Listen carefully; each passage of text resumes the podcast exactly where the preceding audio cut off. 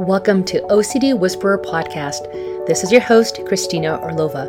Here we talk about all things OCD. If you're looking for help, download my free OCD survival kit. It's packed with resources and bonus worksheets to support you on your journey. Go to www.coreresults.com. Welcome to OCD Whisperers Show. Today with me, I have an incredible guest, Dr. Reid Wilson. He is a clinical psychologist in Chapel Hill. He has spent 40 years in the field of self help for anxiety disorders and OCD. In 1991, he co authored with Dr. Edna Foa the first ever self help book on exposure and response prevention Stop Obsessing. He directs the free self help site anxieties.com, and he is the founding clinical fellow of the Anxiety and Depression Association of America and fellow of the Association for Behavior and Cognitive Therapies. In 2014, he received the ADA's Highest Service Award and received the 2019 Service Award by the International OCD Foundation. Welcome to the show. Well, thank you, Kristina. Thanks for having me. Absolutely. I've been actually dying to have you um, on the show because you've, first of all, done so many different things. And I just want to say, I did not know that you co founded the ADAA, which I just went to this year for my first time. So this is pretty special.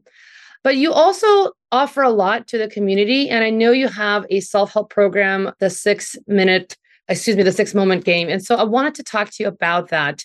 I know that part of that program, a core principle you have is to empower folks to turn their backs on their obsessive themes and treat them as insignificant. And of course, a lot of people with OCD kind of struggle with that concept. So, yeah, I'm wondering if you can talk to us a little bit about that. Sure. And, uh, you know, that's the first thing that we really have to accomplish because as you know if i if i think my theme is important then i'm going to stay focused on my theme. Try to do the therapy, try to do the treatment, try to do the exposure, but at the same time, kind of holding still in the front of my mind that something bad would happen around my theme itself. And what we should know is that your themes are irrelevant to the treatment. It, of course, they're relevant to each of us because that's how if we personify the disorder that's how it picks that theme because it will work. It, it doesn't get attached to anything that you don't get scared about. So so really that's the number one task that i want people to work on. And you know how do you figure that out? I talk a lot around signal versus noise. And what people do at the beginning is to go well this is a signal. I do have to solve this problem. And then they get stuck. So, if we're going to do the treatment of OCD, let's start out on signal versus noise. And to what degree do you believe the content of your obsession is relevant? And to the degree that you think that, we've got to resolve that so that you can begin the work with the disorder. Because what you said is is true, which is I want to in those moments we think a little bit about the six moment game, and I I call it that because the six moments are a manifestation of what we've learned. So we learn about principles. We understand that we're playing a mental game against this really very powerful disorder, and when we you know kind of learn those principles we want to bring them down into the moment. Because i think if we can stay in the present moment and handle the present moment moment by moment we have a much better chance of winning when we think about self-help.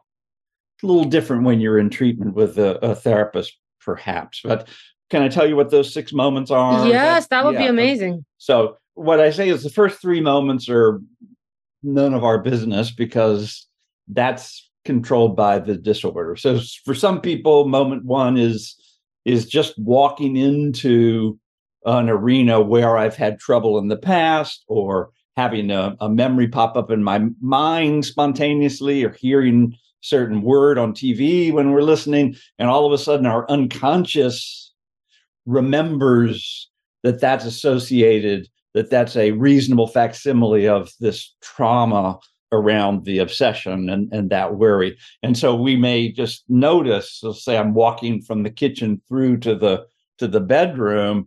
I'm not thinking about anything around cleaning the food before I cook it for my family, but simply walking through it, my unconscious goes, Hey, this is a threatening place. So we might just all of a sudden start to feel that arousal. Moment two is what everybody feels. Moment one, not not everybody goes through that. Moment two is is the obsession popping up. And moment three is, oh my God, there it is. What am I going to do? I got to solve this. I got to solve it right now. This is a crisis, catastrophic outcomes, immediate. I got to do something. Those are the three moments that are owned by the disorder. Where we want to start is moment four, which is is really a kind of mindful awareness of the moment. And all all we're doing now is stepping back for a moment and going, oh, it's happening. Oh, there's my urge oh, there's my obsession. You know, as people get good at it, you don't even have to say anything mentally, subvocalize necessarily, but that is the first step. You can't change anything that you're not aware of. So you have to get present to this is going on.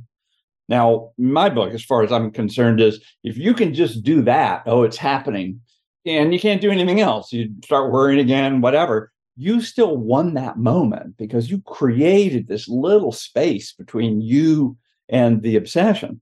Moment five is what you and I've chatted a little bit previously, which is moment five is deciding I'm turning my back on the disorder. I'm turning my back on my theme of the disorder. So if it's about contamination, if it's about scrupulosity, if it's about harm, and so forth. I have already previously decided that's what I want to do. And now in the moment, I want to just operate out of those rules.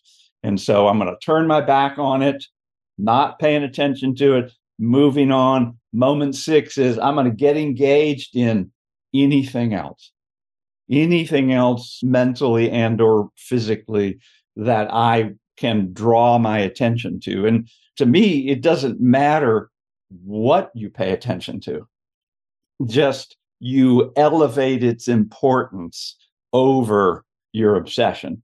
And then you've won. So you can win moment four, you can win moment four and five. And, and ideally, we want to get to the place where you win moment four, five, and six, where you've turned your back on the your theme, you you engage in something else, you invest in something else, and that's that process that we're trying to go through. And then you win that. Now, eight seconds later, your obsession can pop up again. Eight seconds later, your urge to your compulsion pops up again. How I want us to think about it is brand new game. That game's over. I won that one. I got to this spot. Boom, up comes another one. And then let's go at it again and in the same way because it's so easy to all of a sudden have that obsession pop up and go, God, it's not working. Oh no, it's back. I'm so right. frustrated. And then the disorder loves that because it's got our attention again. So that's that process of the six moment game. You know, what I'm listening to you, I think part of what I'm hearing, and please clarify for me, it's that also sounds like, you know, person with OCD has to have kind of a good grasp and understanding of what OCD really is, kind of how it works right? Because I think a lot of folks, at least from, from not even just clinical, but even just conversations, people kind of go through the education part and go, yeah, yeah, okay. And then, but what about this this thing that's really bothering me? And then keep getting wrapped up in that thing, or oh my gosh, now there's this new thing. I don't know. Is it OCD? Maybe it's not OCD. And then they get wrapped up in that next thing. Versus what I'm really hearing you say is, well, wait a second. If you actually step back and more globally understand how how this thing called OCD works period. What is an intrusion? What is this thing called a compulsion, this sense of urgency to want to neutralize and make it all go away and feel better? That then anything that kind of comes in, you can start to recognize that familiar pattern or familiar feeling. So you can then respond to it in that way. Yeah, exactly. And and that was how I started here. I was saying, well, let me I'll tell you about the six moment game, but that's a manifestation of what we've already looked at, which is in many ways it's a metacognitive approach to begin with, which is I need to get another perspective that this is, as you're saying, this is the disorder. It's looking for something that will get me. It really, the disorder doesn't care about the topic that you get hooked on. It just wants your attention and it wants you to operate usually pretty urgently. It's not like not only is this important, but it must be solved at this moment. So you start to get the qualities of what it's like to have an obsession, the qualities of what it's like to to have that urge to do the ritual, the satisfaction, so to speak, that comes when you do your ritual. It's like the obsession and the ritual are successful as well as a failure. Because if I can do the proper compulsion, I've now bought some time. You know, I'm taking care of things or whatever. And that, that just sucks us back into that pattern. And we have to go after it. And one of the questions people, especially my colleagues, ask me, it's like, wait, this sounds like distraction. You know, you're going to notice the moment and turn your attention away from that and just engage in something else you're not doing the work and i that's not how i see it if we can get away from the theme away from the topic so the let's say the question pops up and i turn my back on the question and don't answer it and keep going forward to something else in my mind, that is pure exposure because the work of the disorder is to create uncertainty. It keeps you hooked by having you think it's uncertainty about the door or my tendency to harm someone or whatever. And if we can go, it's not about that, it's about uncertainty. And then I move on. I don't move on like, wow, won that one. I feel great. No, I move on. By now, I'm really engaging the disorder, which is I'm feeling that distressing uncertainty and doubt. The only thing I want to work on at that point with them is that they don't hook in that prepositional phrase. It's not about the door being locked, about I left the stove on, about I could harm someone. It's not any of those. So I just want to get people good at going. All I need to do right now is keep moving forward and sitting with this kind of awful feeling. And I have, you know, there's really two risks, I guess we would say. One of them is, oh, I could be wrong.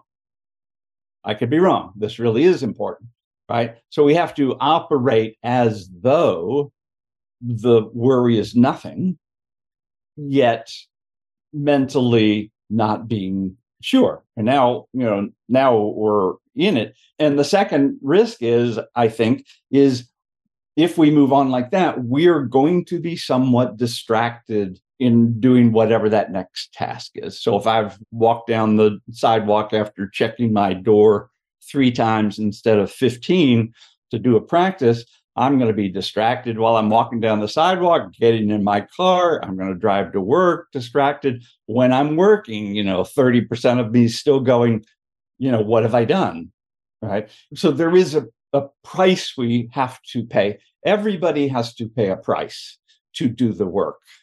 It's a different price than to stay caught up in the disorder but if you can pay that price and be willing to you know a lot of what i pay attention to is I want this feeling. I want this uncertainty. I want the distress. And that sounds like kooky to, to say that. But you have to go toward these feelings in order to get stronger. If you have to go toward it, then if you can go, oh, if that's what I have to do, that's what I want to do. And what that does, and it's kind of magical if you can do it, which is you're working on dropping your resistance because most of this work is about that resisting, trying to fix everything. And if you can just work in that way of you know it's different you know if you think about oh god i got to clean the house before my neighbors my friends come over for dinner ah, you know if you just reframe that to go no i want want to clean the house because my partner's asked me to and they're preparing the meal and I want the house to look nice when they show up. So I'm going to go do that. I mean, it takes effort, but but I want to get it done. That's a different kind of energy. That's more energy than, you know, my therapist tells me I've got to go, you know, do this practice. So, okay, right. There's the resistance. There's no ownership when you do it that way. Yeah, absolutely. Also, kind of something I want to throw in there and kind of ask you because I know that you've you know done lots of different treatment approaches and i know this the six moment game really is a self-help program in the kind of all the steps of all the different kind of treatment that somebody could get so if anybody listening for example how would they know like that, that this would be the thing for me to do versus let's say trying to find a specialist which depending on where you live of course these days can be something people can afford or maybe they can't or maybe they can't even find one so can you talk a little bit about that Sure. Well, I think self help goes through the entire treatment process. That's why I call it self help treatment, is that that's really, I talk about a stepped care process, which is, you know, the initial thing that people do with any condition, physical or emotional, is that first step is let me learn as much as I can, let me understand, let me metabolize, let me let me get it with that kind of understanding. So when i step into the doctor's office or i step into the work with my my therapist i am more a collaborator in the process. So i think you know in step care what we think about certain percentage of people can just do self-help and be okay because their intensity isn't that bad. And if it is tougher, then I can carry that protocol, I can carry that frame of reference about how you get stronger into treatment with someone. And then I am more of a willing partner in the exposure work because I get it and I want to do it hard as it is. And I want you, as my therapist, to help coach me through that. And so, if we can get that going, so that's why I think there's no loss in learning as much as you can about a protocol. I would say this is really a different protocol than exposure and response prevention as it's traditionally done. It's definitely exposure, it's definitely response prevention. But I think that big piece around getting off the theme you know instead of going well maybe i locked the door maybe i didn't i can handle uncertainty when we start escalating that and going well maybe i just hit somebody when i was driving knocked them into the high grass they'll be dead by morning. It'll be my fault. Maybe i didn't. I can handle uncertainty. That begins to sound kind of loopy. Why would i ever try to say that to myself? So it's just a different way to work but it's but it's all exposure and it's all response pre- prevention in the end. So learn as much as you can. There's not a lot of confusing messages out in the world of of this treatment. There's some little nuances that are here and there that are different. And then if you need to be in treatment, then you just kind of negotiate that whole thing with your therapist. You know, you say, well, this is what I learned. And they'll go, well, that's interesting. That's not how I do it. Let's see if we can come together and work on it, keeping the best of both our worlds.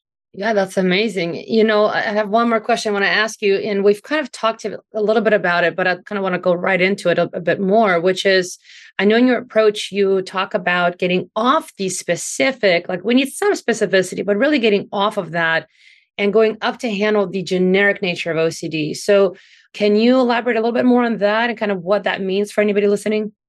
Yeah, sure. And again, in the long run, the specific, you have to get off of the specific in order to do the work.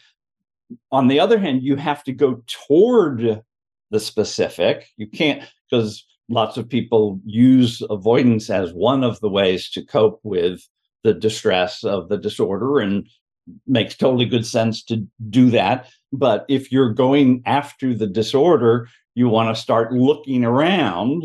You know, how I think about it, it's like, what can I do today to provoke some degree of un, of distressing uncertainty about my theme? So I I've got to go in and instead of washing my hands every time I take a plate out or a, a spoon out or pour the milk, I'm going to only wash my hands three times while I prepare breakfast for the kids. So that means I am going forward and challenging my routine in order to provoke my fear. So that's what has to happen. And then we go to the generic at that point. So you, you've got to go after, and that's that tricky thing around, okay, here I am having this feeling. That's why, in part, I, I say, you know, make the rules before you walk into the scene. Decide logically when you've got your intellect there, you're not being contaminated by the influence of the disorder. Perhaps you're sitting with your therapist or a friend who's helping you, and you kind of map out, you know, he, okay, here's what I'm going to do. It's going to be threatening. When I get to this spot, instead of turning and washing my hands, I'm going to just plow through and wait and and do it when I said I was. And uh, you know, I'm going to things are going to come at me, and I'm going to be To do the best I can to handle those themes as they come at me. Then when you walk into those scenes, you know, especially I try to say to people, you know, if you are actually doing a structured practice, you already know you're about to go into that environment. Just, you know, stop a couple minutes before you step into the scene and remind yourself of your intention. Because once you get in there, you know, you've got that it's like the Wizard of Oz there talking to you, saying, what are you doing? They don't really know what's truly it's not their life you know it's not their family. And so all that intensity is there. You want to make those rules lock them down the best you can. And then when you get in the scene don't analyze what's happening. That's the last thing you want to do. Just go according to the plan. Hard as heck difficult. Yeah, I mean, yeah. you know, of course, anybody listening, it's like eh, like all the stuff, right? Like you hear and you go, okay, yes, and then I think there's just we can't ignore just human nature, right? For some people, just like you said, maybe it's not as intense, or the support they have, or their personality, or whatever it is, and they just kind of go. And then for some folks, they hear this and they're like, oh, I really want to. But I do find sometimes people just get stuck in their head. But I, I love that you said that part of it is really understanding the disorder and then also in understanding it like yeah instead of arguing create your rules create your game plan just like any game if you watch right and then you, you follow the plan regardless mm. of what pops up during the yeah. game or wh- whoever's doing what you follow the, the strategy that you have and it sounds like with that process too you get to learn right you get to yeah. get better yeah. over time and, and things start to kind of cool down yeah. And, you know, this is like a crisis moment. So if you can lock down the rules and then follow them, because you don't, the mind, the brain works best when the conscious mind is out of the way. We, so if we can just go, I'm following the plan and I know it well enough, you got to learn, you know, you got to learn it well enough. So in the moment you can follow it and just stay with it. And what I say often is you need to act as though this is okay for me to do because that's exactly what comes in in the moment. I'm gonna, i need to be saying i'm gonna i'm gonna operate as though everything is okay. I'm gonna act as though everything's okay because once you get into the scene that doubt is right there and questioning it. And that's why i'm trying to say you got to get that therapeutic voice. You can't have your therapeutic voice and your the voice of the victim of the disorder they can't be on the same plane because then people just argue with themselves. And OCD loves that too, because then you stay in the middle. So it loves that. So you've got to find a way to elevate that therapeutic side of you. And, and that's, you know, that's when support people and therapists are very helpful is to keep working with you to try to get that going because you can have th- this voice that's victimized by the disorder. It can still run in the back of your mind and the you know come to the back burner and that's okay just as long as you're leading with your your therapeutic voice. And it's very difficult to do this work but it's not complicated. That's part of what i'm trying you know we we don't we don't have room mentally to have a complicated process to do it, it just can't. So it, the process needs to be simple and i think the process is simple and really hard.